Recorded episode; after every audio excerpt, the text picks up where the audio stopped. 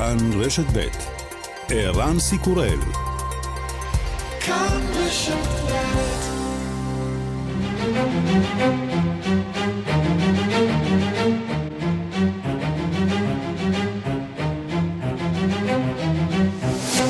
השעה הבינלאומית 21 בינואר 2024 והיום בעולם. צה"ל חשף כי במסגרת הלחימה בח'אן יונס אותרה מנהרה בה הוחזקו חטופים. כלי התקשורת בעולם משדרים היום דיווחים מהאתר שבו שהו כ-20 ישראלים. Right now we're deep under the city of Khan Yunis in a network of tunnels that has these cells the Israelis say hostages were held in. You can see a mattress on the floor in the back, there's a toilet. The Israelis say they have recovered DNA evidence, including hair and clothing items belonging to hostages that were taken into Gaza on October 7th. אנחנו עמוק מתחת לעיר ח'אן יונס, מספר כתב פוקס טרי יינגסט, ברשת של מנהרות שבהן הוחזקו ישראלים. אפשר לראות כאן מזרנים על הרצפה, שירותים. הישראלים אומרים כי חילצו DNA כולל שיער ובגדים שהיו שייכים לחטופים שהובאו לעזה ב-7 באוקטובר. ראש הממשלה נתניהו מבהיר לאחר שיחתו עם הנשיא ביידן כי הצורך הביטחוני הישראלי מתנגש עם רעיון הריבונות הפלסטינית. דברי נתניהו נתפסים בעולם כהתנגדות נחרצת לפתרון שתי המדינות. שר ההגנה של בריטניה גרנט שפס מוחה. I think it's disappointing to hear Benjamin Netanyahu saying he doesn't believe in a two-state solution. In fairness, he said that all of his political career as far as I can tell. I don't think we get to a solution unless we have a two-state solution. מאכזב לשמוע את בנימין נתניהו אומר שהוא לא מאמין בפתרון שתי המדינות. הוא אמר זאת לאורך כל הקריירה שלו, ואני לא מאמין שנגיע לפתרון אלא אם יהיה לנו פתרון שתי מדינות. מזכ"ל האו"ם אנטוניו גוטיירש גם הוא מגנה הבוקר את ראש הממשלה. The refusal to accept the two-state solution for Israelis and Palestinians. And the denial of the right to statehood for the Palestinian people are unacceptable. These would indefinitely prolong a conflict that has become a major threat to global peace and security, exacerbate polarization, and embolden extremists everywhere. הסירוב לקבל את פתרון שתי המדינות לישראלים ופלסטינים ומניעת הזכות למדינה מהעם הפלסטיני הם בלתי מתקבלים על הדעת. הם יעריכו עימות שמהווה איום גדול לשלום ולביטחון בעולם, יחריפו את הפילוג ויחזקו את הקיצוניים בכל מקום. גילנות או טענה עניינית. שגרירת ארצות הברית לאום לשעבר ניקי היילי שווה וטוענת, טראמפ זקן מדי מכדי להיות נשיא. When you're 80, that's what happens. You're just not as sharp as you used to be. This is not personal. Y'all know I voted for him twice. I was proud to serve in his administration. This is the fact that we have a country in disarray and a world on fire, and we need to know that we are not giving our kids options of two 80-year-olds going into a president. כשאתה בן 80 זה מה שקורה, אתה פשוט לא חד כמו שהיית. זה לא אישי, כולכם יודעים שהצבעתי לטראמפ פעמיים, והייתי גאה לשרת בממשל שלו. העניין הוא שיש לנו מדינה ששקועה באי סדר, העולם בוער, אנחנו לא נותנים לילדים שלנו אפשרויות, כששניים בני 80 מתמודדים על הנשיאות, וטראמפ לא נשאר חייב. Few months ago, I took a cognitive test my doctor gave me. I said, give me a cognitive test just so we can, you know, because you know what the standards were. And I aced it. I feel my mind is stronger now than it was 25 years ago. Is that possible? לפני כמה חודשים עברתי בדיקה קוגניטיבית, כי אתם יודעים מה הכללים, והפצצתי בבדיקה. אני מרגיש שהראש שלי חזק יותר מכפי שהיה לפני 25 שנה. האם זה אפשרי? אומר טראמפ. וחוץ מזה, אני רק בן 77. וגם... ג'ולין, ג'ולין, ג'ולין, ג'ולין, I'm begging off you, please don't take my money. היא מבוגרת בשנה מטראמפ, אבל ממשיכה לשלוט. הזמרת דולי פרטון חוגגת יום הולדת, ומצרפת לתקליט הקאברים שלה שיצא לפני חודשיים לא פחות מ8 שירים חדשים לרגל יום ההולדת, בהם גרסה חדשה ללהיט המוכר שלה ג'ולין, הפעם בהשתתפות הלהקה האיטלקית מונסקין, זוכת אירוויזיון 2021.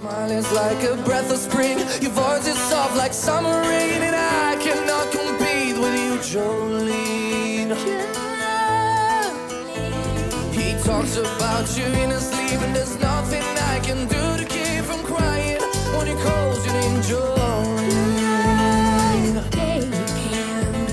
And I can easily understand how you could easily take my man, but you don't know what it means to me, Jolene. Yeah, yeah, yeah. Jolene, Jolene.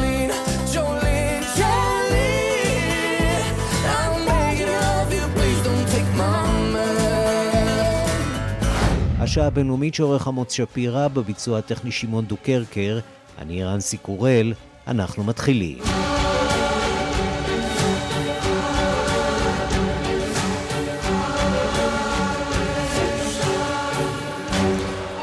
השעה הבינלאומית, טוב להיות בבית חדש ישן ב15:00 עם הטכנאי רומן סורקין שאיתנו. אנחנו לא באמת חוזרים לשגרה, כי לשגרה אי אפשר לחזור.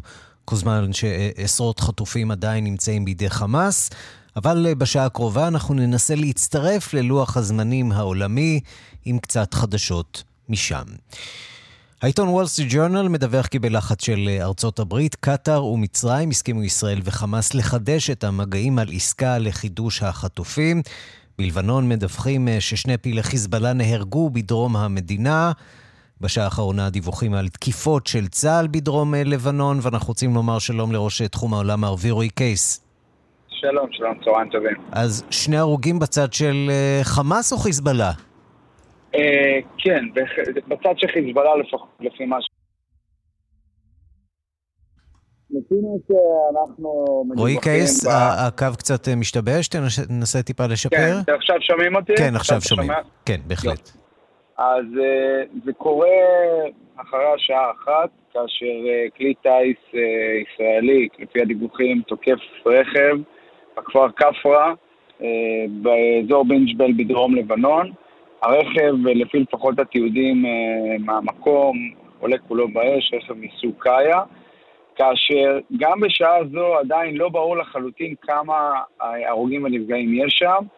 מה שכן, אנחנו כן מדווחים מהסוכנויות, בעיקר מסוכנות הידיעות רויטרס, על כך שיש שם תיכון אלה שני הרוגים, שניהם קשורים לחיזבאללה, כלומר אנשי חיזבאללה, ויש שם עוד כמה פצועים. ממש בדקות אלה, ערוץ קניוז בשפה הערבית דיווח מקורות, שהרכב הזה זה רכב שמיועד להבטחת אישי, מה שמעלה את תהייה או השרות, שאולי היה שם באמת גורם בכיר, שהיה היעד של התקיפה הזאת, ואנחנו גם מדווחים, לפי דיווח ממש תקנים ממש, מהציוץ האחרון של סקאי ניוז, שיתכן שהאישיות, או שהיעד שהיה אמור להיות מחוסל, הוא ניצל. כמו יש הרבה רציסי מידע, אבל זה בהחלט לפחות לפי התמונות והתיעודים, זה בהחלט נראה כעוד חיסון ממוקד, והנה מה שמדווח ערוץ כאן בשפה הערבית, ממש בשעה האחרונה, הכתב שלהם בלבנון, הנה מה שאומר על הזירה הזאת, זירת החיסול הזאת, שעדיין אנחנו לא יודעים להגיד מי חוסל בעיני. عنصران من حزب الله استهدفا على ما يبدو في هذه المسيرة أو هذا الاستهداف الجديد الذي يأتي بعد 24 ساعة تحديدا من الاستهداف الأول في منطقة البازورية يوم أمس. البازورية واقفة كفر دبا. כן, רואי, שוב הקו משתבש קצת? כן, עכשיו אתם שומעים אותי. כן. אומר איש חיזבאללה, אומר כתב רשת כאן זאת פעם ערבית, ישנה אנשי חיזבאללה, הם היו היעד של התקיפה הזאת, בכפר כפרה, מדרום לבנון, לא הרחק אגב ממחסום של צבא לבנון לפי הדיווחים, והוא גם מציין שלמעשה התקיפה הזאת שקומנה לכלי רכב מגיעה יממה אחרי התקיפה, בכפר אל-בזוריה, במרחב צור בדרום לבנון, שבמהלכה חוסל אותו עלי מוחמד חג'רק, אותו איש חיזבאללה, איש כוח קוץ איראני, שהוא למעשה חוסל אתמול בתקיפה הזאת, מענף פלסטין בכוח קוץ, ונגיד שאין ספק שאנחנו רואים פה, אנחנו כבר ראינו במהלך המלחמה הזאת כמה וכמה חיסולים שמיוחסים לישראל, אבל נראה שהתדירות שלהם הולכת ונהיה תחופה יותר ככל שהימים חולפים, במילים אחרות ככל שההתקדשות בין ישראל לבין חיזבאללה נמשכת. מזכיר רק שאתמול ראינו באמת חיסולים בדמשק, שגם כן יוחס לישראל, שוייך לחיל האוויר הישראלי, כמו כאמור אותו חיסול של שני אנשים, גם כן בכלי רכב בכפר אל-בזוריה בדרום לבנון, ונראה שהמגמה הזאת הולכת להימשך, כך נראה. רועי קייס, ראש התחום הערבי, תודה. תודה. ושלום לדוקטור שמואל לדרמן. שלום. מומחה לג'נוסייד מהפורום לחשיבה האזורית, מומחה ללבנון בין היתר. אז האם האירועים האחרונים, החיסולים האחרונים, מקרבים אותנו יותר לעבר שלב שבו תהיה התמודדות נרחבת יותר בין ישראל לחיזבאללה? אני חושב קודם כל אני צריך להגיד, אני חושב שהחיסולים האלה הם דווקא, אני חושב שכל אחד מהצדדים מנסה להראות בלי לחצות את הקו, להראות שהוא יכול לפעול באופן התקפי נגד הצד השני. אז בהחלט כמובן תמיד יכולה להיות מיסקלקולציה, תמיד יכול להיות אירוע שישנה את השיקולים של כל אחד מהצדדים, אבל בסופו של דבר אני חושב שאנחנו עדיין לא שם. למרות, כמו שרועי אמר, ההחמרה בהתנגשויות או התדירות היותר גבוהה שלהם. בואו נדבר על תימן, שם אנחנו רואים הסלמה, תקיפות חוזרות ונשנות של מדינות המערב, של הקואליציה הבינלאומית שארצות הברית קימה. לא נראה שהחות'ים נרתעים באופן מיוחד, ואנחנו מדברים כבר על 100 הרוגים בצד שלהם. כן, אני חושב שמה שאנחנו רואים זה בדיוק את זה שאת החות'ים אי אפשר להרתיע. כלומר, אפשר לנסות להגביל את התקיפות שלהם על ספינות ואת הניסיון שלהם לעצור ספינות בים האדום באמצעות ההתקפות עליהם, אבל במידה רבה כל ההתקפות האלה עליהם רק מעלות את המוטיבציה שלהם, וזה בגלל שהם מרוויחים מזה פוליטית. הם נפגעים מזה קצת צבאית, אבל פוליטית הם מרוויחים מזה. הם בעצם מקבלים מעמד של סוג של קדושים מעונים של העולם הערבי, נכון? בדיוק, כלומר הם יכולים להציג את עצמם כגוף היחיד כמעט שעושה משהו רציני עבור הפלסטינים, וזה מעלה את המעמד שלהם גם קודם כל בתוך תימן, שהם היו לא מאוד פופולריים בשנים האחרונות בגלל השחיתות שלהם, בגלל האלימות שלהם, בגלל הדיקטטורה שהם מנהלים בתימן. אז הפופולריות שלהם הלכה וירדה, ועכשיו אנחנו רואים אותה קופצת בגלל ההתקפות, בגלל מה שהם עושים לכאורה לטובת העזתים. בוא נדבר רגע על... נכון, גם לעולם הערבי בכלל. בוא נדבר רגע על תימן עצמה, מה שקורה שם בפנים. החות'ים הרי זה פלג ששולט רק בחלק מתימן, אמנם בבירה צנעא. מה קורה בחלקים האחרים, ואיך מי שעומדים שם בראש השלטון, השלטון הלגיטימי של תימן, יש לומר, איך הם רואים את הפעולות של החות'ים? קודם כל צריך להגיד, החות'ים אמנם שולטים רק על חלק מתימן, אבל מדובר במשהו כמו 75% מהאוכלוסייה. כלומר, רוב האוכלוסייה התימנית נמצאת תחת שליטת החות'ים. ומזדהה איתם או שלא בהכרח? תראה, אז בדיוק כמו שאמרתי, ככל שאנחנו יכולים לדעת, ואין לנו סקרים אמינים, כן? ככל שאנחנו יכולים לדעת, עד המלחמה האחרונה, רוב האוכלוסייה לא הזדהתה איתם. כלומר, יש להם בסיס כוח, בהחלט, אבל רוב האוכלוסייה לא הזדהתה איתם. מה שקורה עכשיו, שלפחות בכל מה שקשור לתקיפות שלהם על ישראל, העמידה שלהם מול ישראל, אז רוב האוכלוסייה, רוב המכריע של האוכלוסייה בתימן, גם תחת השליטה שלהם, וגם למשל האוכלוסייה בדרום, שלא נמצאת תחת שליטת החות'ים, הרוב המכריע של האוכלוסייה מזדהה עם מה שהם עושים נגד ישראל, ובגלל זה גם באמת התמיכה בהם באוכלוסייה עולה. עכשיו, הזכרת ואמרת שאת החות'ים בעצם קשה מאוד להרתיע, איך בכל זאת אפשר לנסות, לצמצם או לעצור את התנועה הזאת שבעצם השתלטה על מדינה ועכשיו משליטה טרור על כל המערב? אז אני חושב שבאמת אלא במקרה, ואני לא חושב פשוט שזה יקרה, בטח שלא בשנת בחירות בארצות הברית, אלא אם תהיה באמת כניסה יבשתית לתימן, אז אין יכולת להפיל את החות'ים. עכשיו, מה שכן אפשר לעשות זה א' מה שעושים עכשיו, כלומר להפציץ בסיסים צבאיים ואת היכולת שלהם לירות בכטב"מים, בטילים וכו'.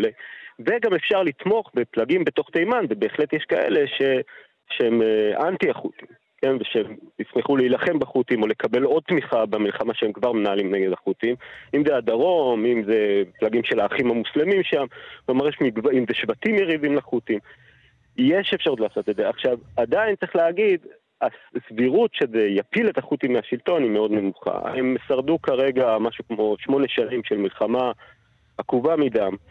מהאזרחים שלהם עצמם לא מאוד אכפת להם. הם למדו מחיזבאללה, למדו מאיראן. זהו, זה נשמע לנו מוכר הסיפור הזה בהחלט. כן, בדיוק. אני חושב שדרך טובה להבין את החות'ים שאנחנו עד עכשיו לא שמענו אליהם הרבה, זה לראות מה עושים חיזבאללה, לראות מה עושים חמאס. אז אם אותם אי אפשר להרתיע, האם אפשר להרתיע אותם באמצעות לחץ על איראן, מה שעדיין לא ממש קורה, צריך להודות? אז פה אני חושב שלחץ על איראן יכול לתרום לזה, אבל פה אני חושב גם צריך להיזהר מההנחה שאנחנו הרבה פעמים שומעים אותה, שהם פשוט מבצעים את הפקודות של איראן, כלומר מה שנקרא שלוחה איראנית. אתה אומר אין פה מנגנון היררכי ברור, אלא יותר שותפות של קיצונים. בדיוק, יש פה שותפות של קיצונים, שותפות אידיאולוגית, שותפות פרקטית, ולצורך העניין, כדי לסבר את האוזן, אני אגיד, גם אם האיראנים לא היו פה, החות'ים עדיין היו עושים מה שהם עושים, עם הרבה פחות יכולת, אבל עדיין עושים מה שהם עושים, פשוט כדי משרת את האינטרסים שלהם, ברוח מה שאמרנו מקודם, ושזה מתיישב עם האידיאולוגיה שלהם, שתמיד הייתה אנטי-ישראלית, אנטישמית, אנטי-אמריקאית, זה פשוט, זה משרת את האינטרסים שלהם ככה שגם לחץ על איראן הוא יכול להשפיע, אבל להפסיק את ההתקפות החות'יות לגמרי, אני לא חושב שזה יקרה. דוקטור שמואל לדרמן, מן הפורום לחשיבה האזורית, תודה רבה לך. בשמחה. אנחנו מכאן לגרמניה, אומרים שלום לכתבנו בברלין, דוב גילהר. שלום אירן. מחאות בגרמניה, מאות אלפים יצאו בסוף השבוע ועוד יצאו היום לכיכרות המרכזיות בערים, להפגנות נגד הימין הקיצוני ונגד התוכנית שלו לגרש מיליוני מהגרים מהמדינה, תוכנית גירוש שעלתה בפגישה חשאית בחודש שעבר בעיר פוצדם, והחשיפה שלה הביאה למחאה רחבה. דוב גילהר, מה קורה שם והאם באמת אפשר לבלום דרך הפגנות את הצמיחה של מפלגת אלטרנטיבה לגרמניה? לפני שמדברים, קודם כל שומעים את הקולות. הנה.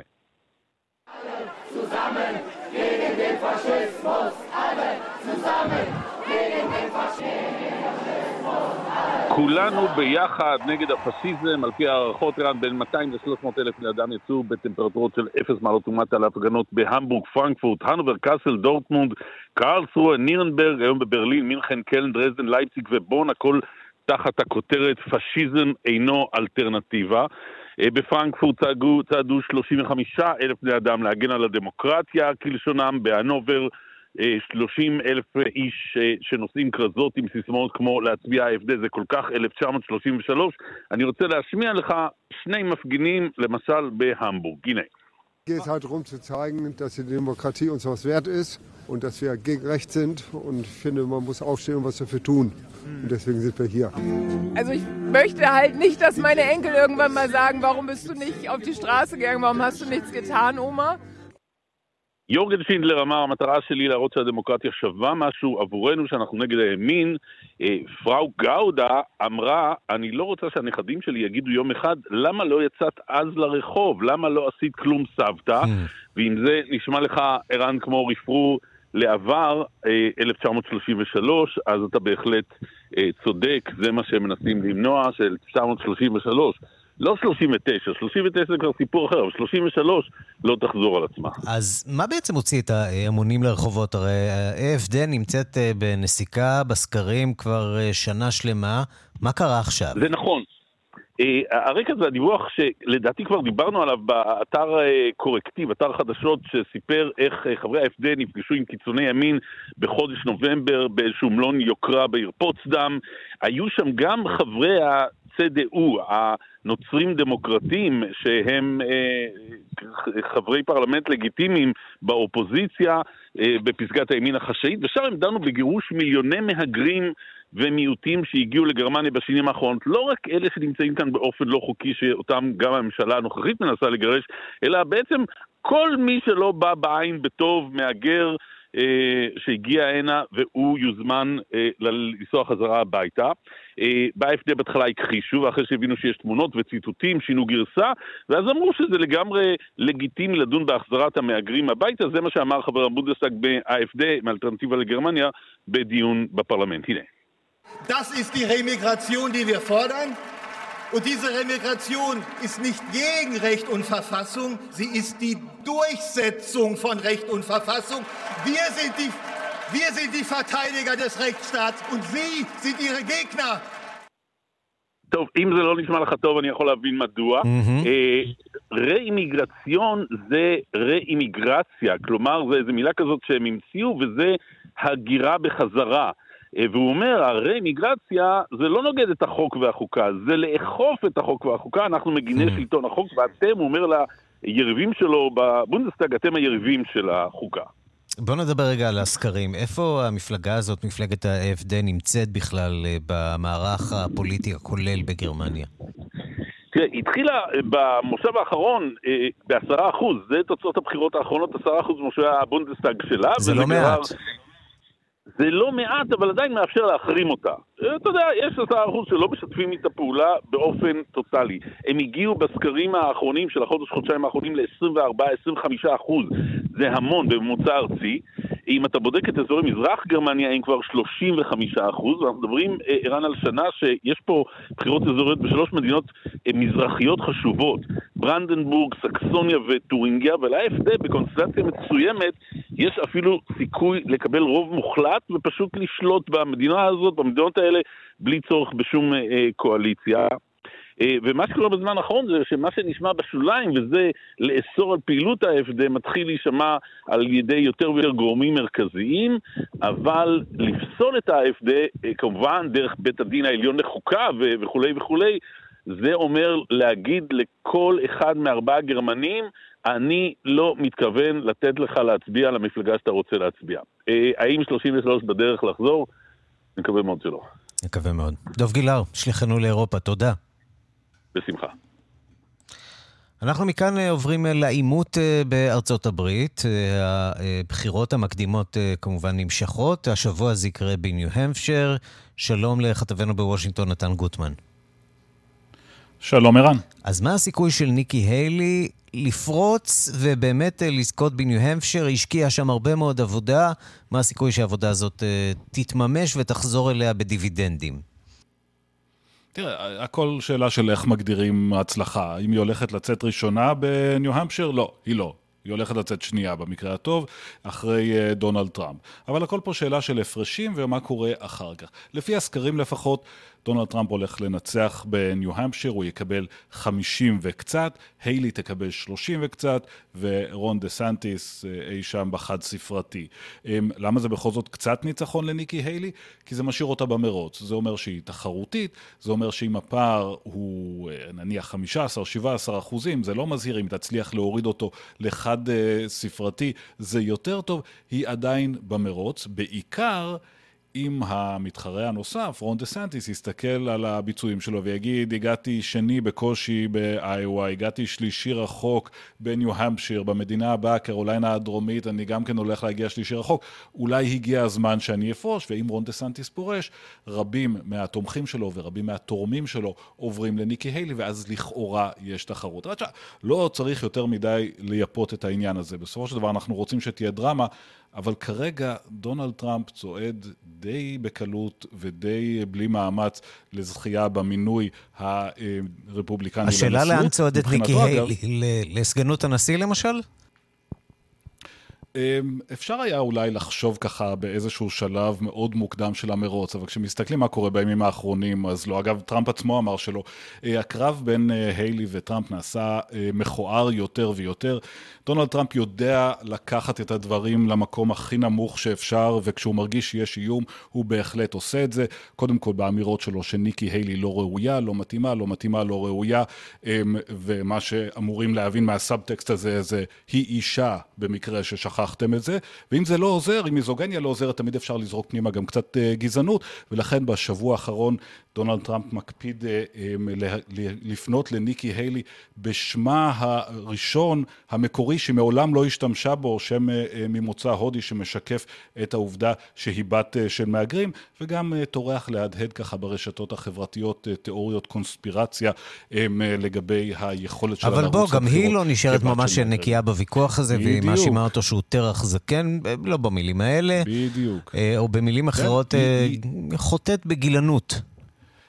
כן, כן, גם היא יודעת לרדת נמוך ומוכנה להתלכלך, אולי אגב משהו מעניין שלמדנו על ניקי היילי ואולי זה יביא לה קצת קולות, היא הולכת על גילנות, מאוד נאחזת בעובדה שדונלד טראמפ התבלבל באחד הנאומים שלו ובלבל בינה לבין ננסי פלוסי הדמוקרטית, עוד יריבה ותיקה שלו, והיילי נאחזת בזה גם כי יודעת שיש סנטימנט גילני ואפליה נגד מבוגרים שהוא מאוד חזק בקרב בוחרים רפובליקני, ולכן הם כל הזמן מדברים נגד ג'ו ביידן, וגם כי היא ראתה כאן איזושהי הזדמנות, ולכן היא שווה לנקודה הזאת, ומשווה גם בין טראמפ ובין ביידן, שניהם מבוגרים מדי לתפקיד, כך שהקרב הזה הוא א' מכוער, וב' גם התוצאות שלו ידועות מראש. נתן גוטמן, כתבנו בוושינגטון, תודה.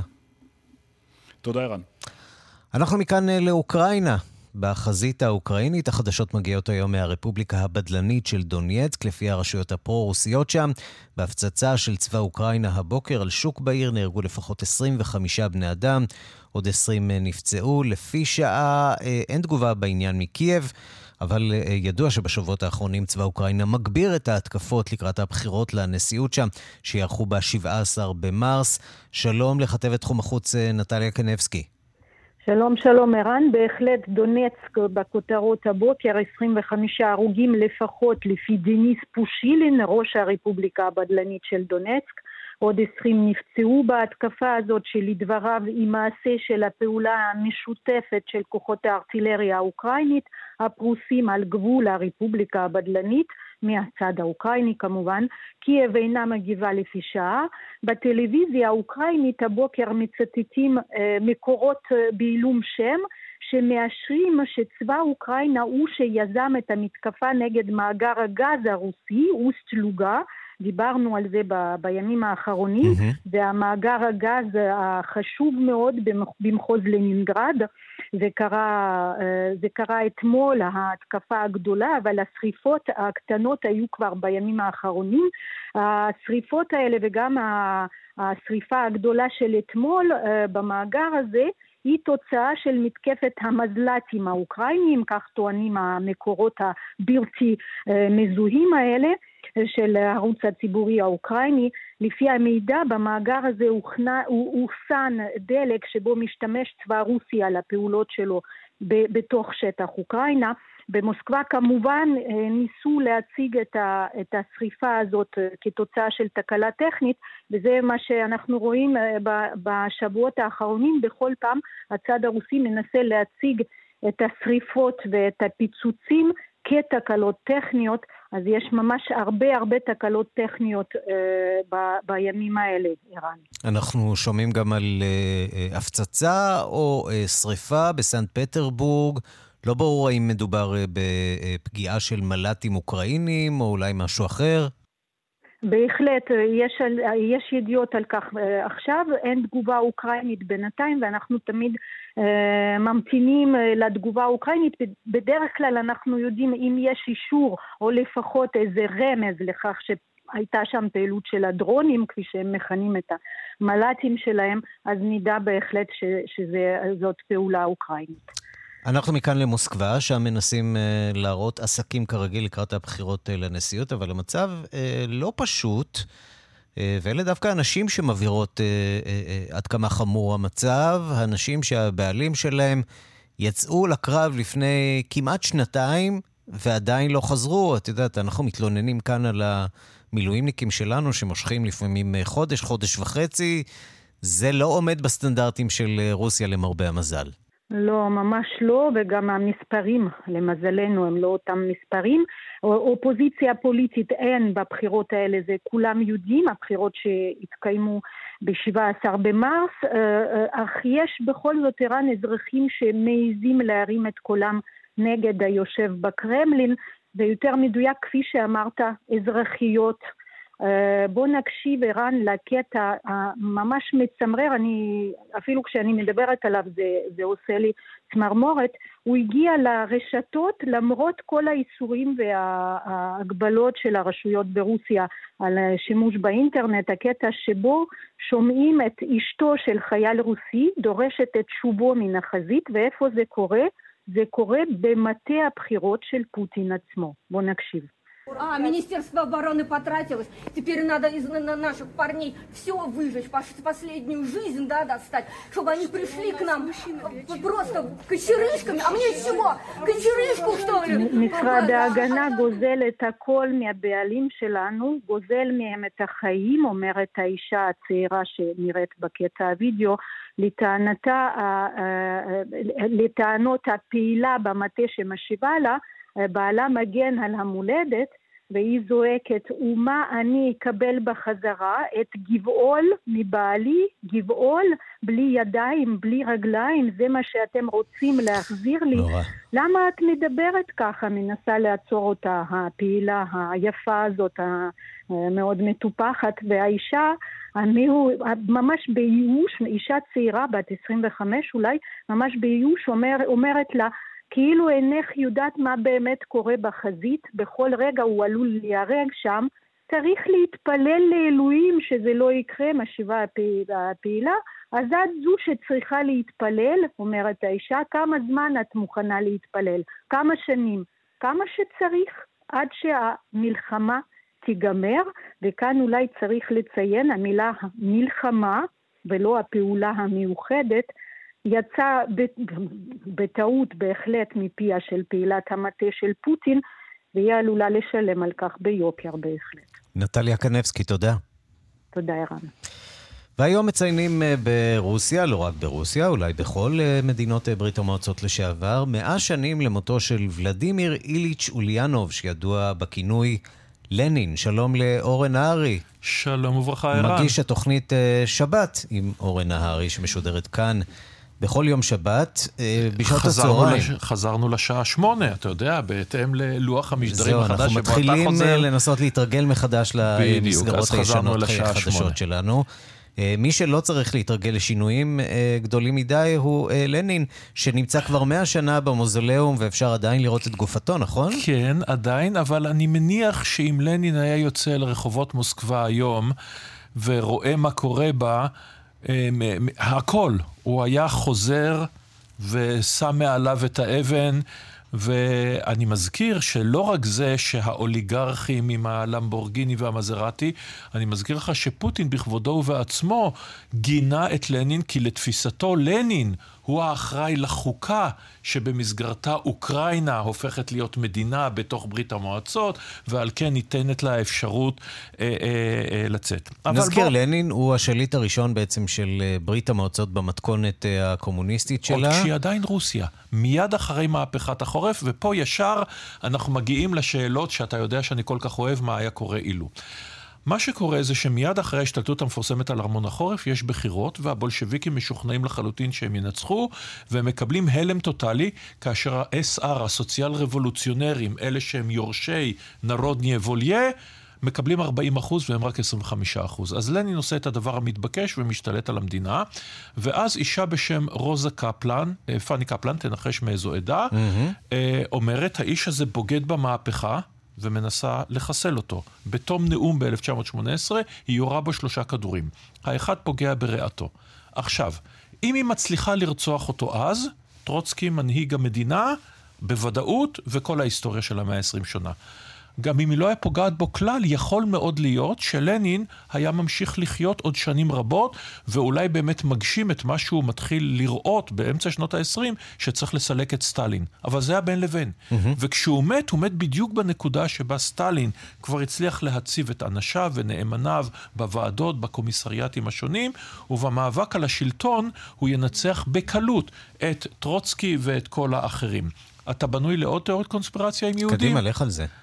מי שבצ'קה, המשטרה החשאית, שב-1934 מקבלת את השם הידוע אין כבדה, מי שעומד בראשה זה גנריך יגודה, בשלב הזה, כן, אחרי מותו של צ'רז'ינסקי. עכשיו, גנריך יגודה, ראש המשטרה החשאית, יהודי, רוקח. וזו נקודה שרבים מאוד במהלך השנים העלו את הטענה שיגודה תאם עם סטלין את הרעלתו של לנין, הרעלה איטית, הוא עשה את זה לאחרים, כולל הבוס שלו בצ'קה, וכך התקדם. אגב, שיטה רוסית שממשיכים איתה לאורך השנים, על פי דיווחים זרים. לא עמדה, אתה יודע, לא עמדה מיוקרתה ומהתועלת שלה עד עצם היום הזה, ויגודה, כך הטענה, הוא זה שמרעיל את לנין בשליחותו של סטלין, הוא ממשיך ומחסל למענו, מביא את העדויות, לא רואים את הגרשיים שאני עושה באוויר, כי זה רדיו, לקמיניה ובוחרין, ואז כמובן הוא יחוסל בעצמו, כן? כמו שצריך, אבל בסופו של דבר, בין אם יגודה היה מעורב, בין אם זה בגלל הכדור של הגברת קפלן, בין אם דברים אחרים, ברור שוולדימיר איליץ' אוליאנוב, האיש שבעצם הופך את רוסיה הצארית לרוסיה הבולשביקית, ואחר כך את ברית המועצות הבולשביקית, הוא זה שמניח את היסודות, האיש הזה מת, אתה יודע, המרקסיזם יהיה מרקסיזם-לניניזם, לא משנה, ההבדלים האידיאולוגיים הם לא מהותיים. איך מסתכלים עליו היום, ברוסיה של היום, רוסיה שהיא במידה רבה אנטי-קומוניסטית, במידה רבה אפשר לומר אפילו פשיסטית, ובכל זאת עדיין ממשיכים להחזיק את לנין באותו מוזיאון מפורסם, ואנשים ממשיכים לחלוף על פני ארונו. אתה צודק לגמרי, צריך לומר שאת סטלין סילקו מהמוזיאון לימים, אבל היום כאשר יש אנשים, ויש, שמתגעגעים לברית המועצות של פעם, הם לא מתגעגעים, והם גם לא אומרים, אנחנו מתגעגעים ללנין, כי באמת גם אף אחד לא זוכר את זה, והוא גם היה, צריך לזכור, תקופה קצרה יחסית, כשמתגעגעים למישהו, זה גם לא לברז'נייב, הסנילי, לסטלין.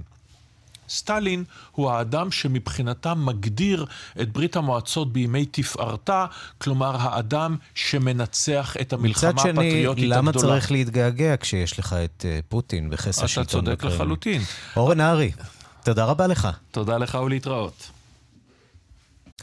אנחנו לקנדה, שם פסטיבל לאומנויות הבמה בעין הסערה, איך לא, בגלל המלחמה כאן אצלנו. הפסטיבל שהיה אמור לעלות שתי הצגות יחיד, האחת של אומן פלסטיני שמספר על הטראומה של משפחתו ב-48, והשנייה הדילמה של מתנדב זקה שנאלץ לבחור האם להציל את חייה של מחבלת פלסטינית. הפסטיבל נכנע ללחצים של פעילים פרו-פלסטינים והוריד את ההצגה על מתנדב זקה. הכתבה של כתבתנו בקנדה, לימור שמואל פרידמן. השבוע נפתח בוונקובר פסטיבל פוש לאומנויות הבמה. שתי הצגות יחיד תוכננו, דיר לילה של בסל זהרה, אומן ממוצא פלסטיני, המתאר במכתב לביתו את הטראומה אותה חוו בני משפחתו שגורשו מטנטורה, ו-The Runner, הרץ של אומן קנדי כריסטופר מוריס, המתאר את הדילמה של מתנדב זקה בעת פיגוע, האם להציל את חייה של פלסטינית שפגעה בחייל ישראלי. מוריס ביקר בישראל וערך תחקיר מקיף על ארגון זקה, כך הוא מתאר בשיחה לקראת הפסטיבל. If another person was put into that situation, they would have a different approach to it. It may not be a dilemma. So it's very specific, singular dilemmas that people have where it's a dilemma, a human dilemma, and that to me is where I find interest in writing when I'm writing a character. I always remember too where I would talk to these men. They tell me these extraordinary stories, like unbelievable crazy situations that they found themselves in, like out of this world. אני מדבר עם האנשים האלה והם מספרים על המצבים המטורפים והבלתי אפשריים שבהם הם נמצאים, לא מהעולם הזה. כך אומר מוריס. הקהל שרכש כרטיסים לא יזכה לגלות שמתנדב זקה בחר להציל את הפלסטינית, כיוון שהפסטיבל נכנע ללחצי האומן הפלסטיני באסל זהרה. זה ציין שלא יעלה את ההצגה שלו לצד הצגה על איש זקה שמציגה לדבריו את הפלסטינים באור שלילי. בהודעה שפרסם הפסטיבל כתב באסל, אין כאן שני צדדים, למרות חופש הביטוי, אומנים צריכים לקחת אחריות ולהבין שיש כובש ויש נכבש. את העמדה הזאת קיבל הפסטיבל, לדברי מנהלת הפסטיבל גבריאל מרטין, גם כריסטופר מוריס, יוצר המונולוג על מתנדב זק"א, הסכים להסיר את ההצגה. Another value of ours is equity, and at this time there's a real lack of representation of Palestinian voices in Canadian theater. And it's very important to underline that The Runner, it's not a play by a Jewish artist, it's not a play by an Israeli artist, it's a play by a white Canadian man. קולם של האומנים הפלסטינים חסר בתיאטרון הקנדי, וחשוב להבין שהרץ איננו מחזה שנוצר על ידי אומן יהודי או ישראלי, אלא מחזה שנוצר על ידי גבר קנדי לבן. זו עבודה נהדרת, אבל זו הזדמנות נדירה לתת מקום לכל פלסטיני, ולכן החלטנו שדיר לילה יישאר.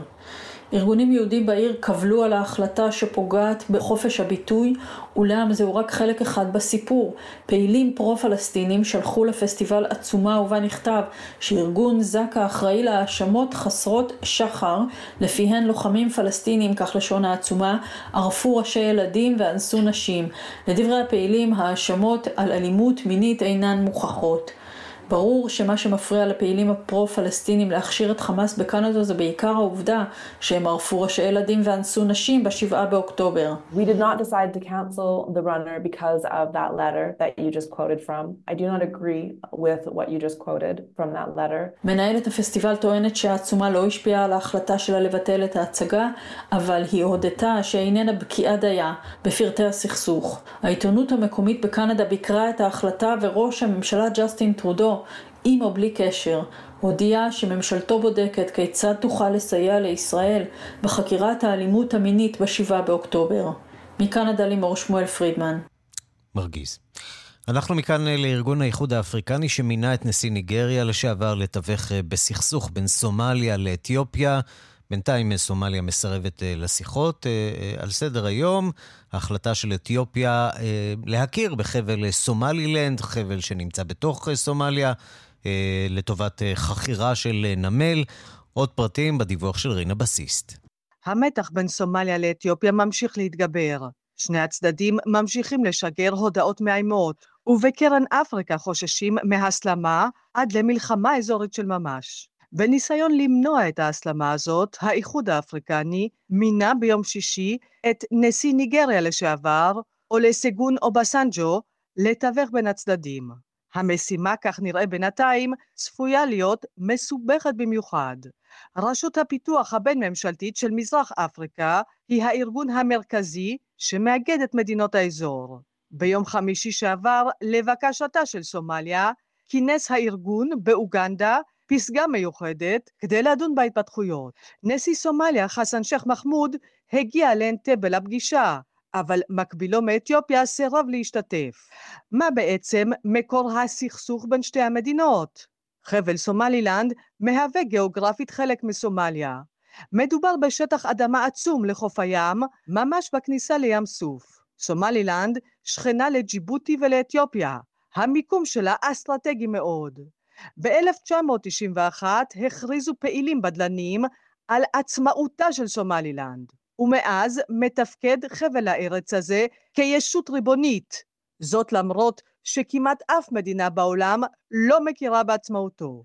הסכסוך הזה מסובך עוד יותר כשמסתכלים עליו בפריזמה האזורית. סומליה ואתיופיה הן יריבות, משכך אתיופיה תומכת בסומלילנד למרות שעדיין היא לא הכירה בעצמאותה. יותר מכך, לאתיופיה אין יציאה לים. יש לה הסכם עם ג'יבוטי לשימוש בנמל שם, אבל זה לא מספיק עבור האוכלוסייה האתיופית העצומה. היחסים הבעייתיים שלה עם אריתריאה גם הם לא מספקים לה פתרון, ולכן החליטו באתיופיה בתחילת חודש ינואר לחתום עם סומלילנד על הסכם לחכירה של אחד הנמלים שלה. בסומליה התפוצצו. סומלילנד היא חלק מסומליה, רק לסומליה יש ריבונות לחתום על הסכם כזה, כך טענו במוגדישו. וכדי להוסיף תסבוכת על תסבוכת, יש גם את מרכיב הטרור. ארגון הטרור האסלאמיסטי אל-שבאב יושב עקרונית בסומליה, אבל חודר גם למדינות שכנות כמו קניה. בקהילה הבינלאומית חוששים שהארגון ינסה לנצל את המתיחות כדי לקדם את עצמו באזור. We have already seen troubling indications that Al-Shabaab is using the MOU to generate new recruits. It is vital for Ethiopia and Somalia to remain focused on this shared security priority. אנחנו כבר רואים אינדיקציות מדאיגות. כך הזהיר הנציג האמריקני בפסגת רשות הפיתוח הבין-ממשלתית של מזרח אפריקה. לדבריו, יש אינדיקציות שאל שבאב משתמש בהסכם שנחתם בין אתיופיה לסומלילנד כדי לגייס לוחמים חדשים. אתיופיה וסומליה, כך הוא אמר, חייבות להישאר ממוקדות בעדיפות הביטחונית הזאת. כאן רינה בסיסט. אנחנו לבית המלוכה הבריטי, ונראה שמצב הבריאות שם לא משהו, גם המלך וגם הנסיכה מאושפזים. שלום למיריק רימולובסקי. שלום, שלום, ערן. מה יש להם היה שם? מצב כזה. אז קודם כל נתחיל מזה שהמלכה הזכורה לטוב לא הייתה למעשה אף פעם חולה, גם כשהיא החליפה ברכיים היא המשיכה לעבוד. הפעם המצב כל כך קריטי מבחינת, אולי לא מבחינה בריאותית, אבל מבחינת תפקוד, שבעצם גם המלך צ'ארלס, ונגיד שהמלוכה שלו היא שונה, כי הוא למעשה כמעט כל החלטה וכל התייעצות עם הממשלה, כמעט תמיד מצטרף אליו הנסיך וויליאם, זאת אומרת זאת מלוכה קצת שונה. וויליאם עכשיו מטפל בילדים, כנראה שהנסיכה עברה ניתוח קשה במיוחד בבטן, על אף שכל הזמן בית המלוכה מכחיש את העובדה שזה מדובר בסרטן. יחד עם זאת, היא כנראה עברה באמת אופרציה קשה. המלך לעומת זאת, כפי שיצאה ההודעה, יש לו מה שיש לרוב הגברים המבוגרים בעולם. בוא נשמע. In common with thousands of men each year, the king has sought treatment for an enlarged prostate. His Majesty's condition is benign and he will attend hospital next week for a corrective procedure. The King's public engagements will be postponed for a short period of recuperation. So that statement has just come through in the past few minutes from Buckingham Palace. Just to reiterate... הפרוסטטה. אז בדיוק, לאלפי גברים בעולם, שים לב לניסוח, איך הם, אתה לא יודע כמה הם עובדים על ניסוח. אלפי גברים בעולם יש להם את הבעיה, והוא יחזור לתפקוד בקרוב. נזכיר שרק מי שבאמת חלק מבית המלוכה, לא אנדרו ולא הארי, לא יכולים להחליף, ובדרך כלל המלך או וויליאם נפגשים כל שבוע עם מישהו מהממשלה, בדרך כלל עם ראש הממשלה. הפעם יש באמת בעיה. גם שמועה נוספת היא שוויליאם וקייט היו צריכים לצאת לטיול לרום, וייתכן שנוכח המצב היו אולי עוברים בארצנו הקטנטונת, כלומר שהעם באנגליה, וגם היום תהיה עוד צעדת שלום למען הפלסטינים, אבל השלטון, גם רישי סונאק וגם בית המלוכה, בהחלט עומד גם לצידה של ישראל. אז אולי אנחנו צריכים לחכות שכולם יהיו בריאים והם יוכלו לעזור גם לנו. בואו נקווה שלא נצטרך אותם עד שהם יבריאו, אבל אכן מדובר שאנגליה... רק בריאות מיריק רימולובסקי, תודה רבה לך. בדיוק, להתראות. ועד כאן השעה הבינלאומית, שרה חמוט שפירא, בביצוע הטכני רומן סורקין ושמעון דוקרקר. אני ערן סיקורל, מיד אחרינו צבע הכסף עם יאיר ויינרב. להתראות.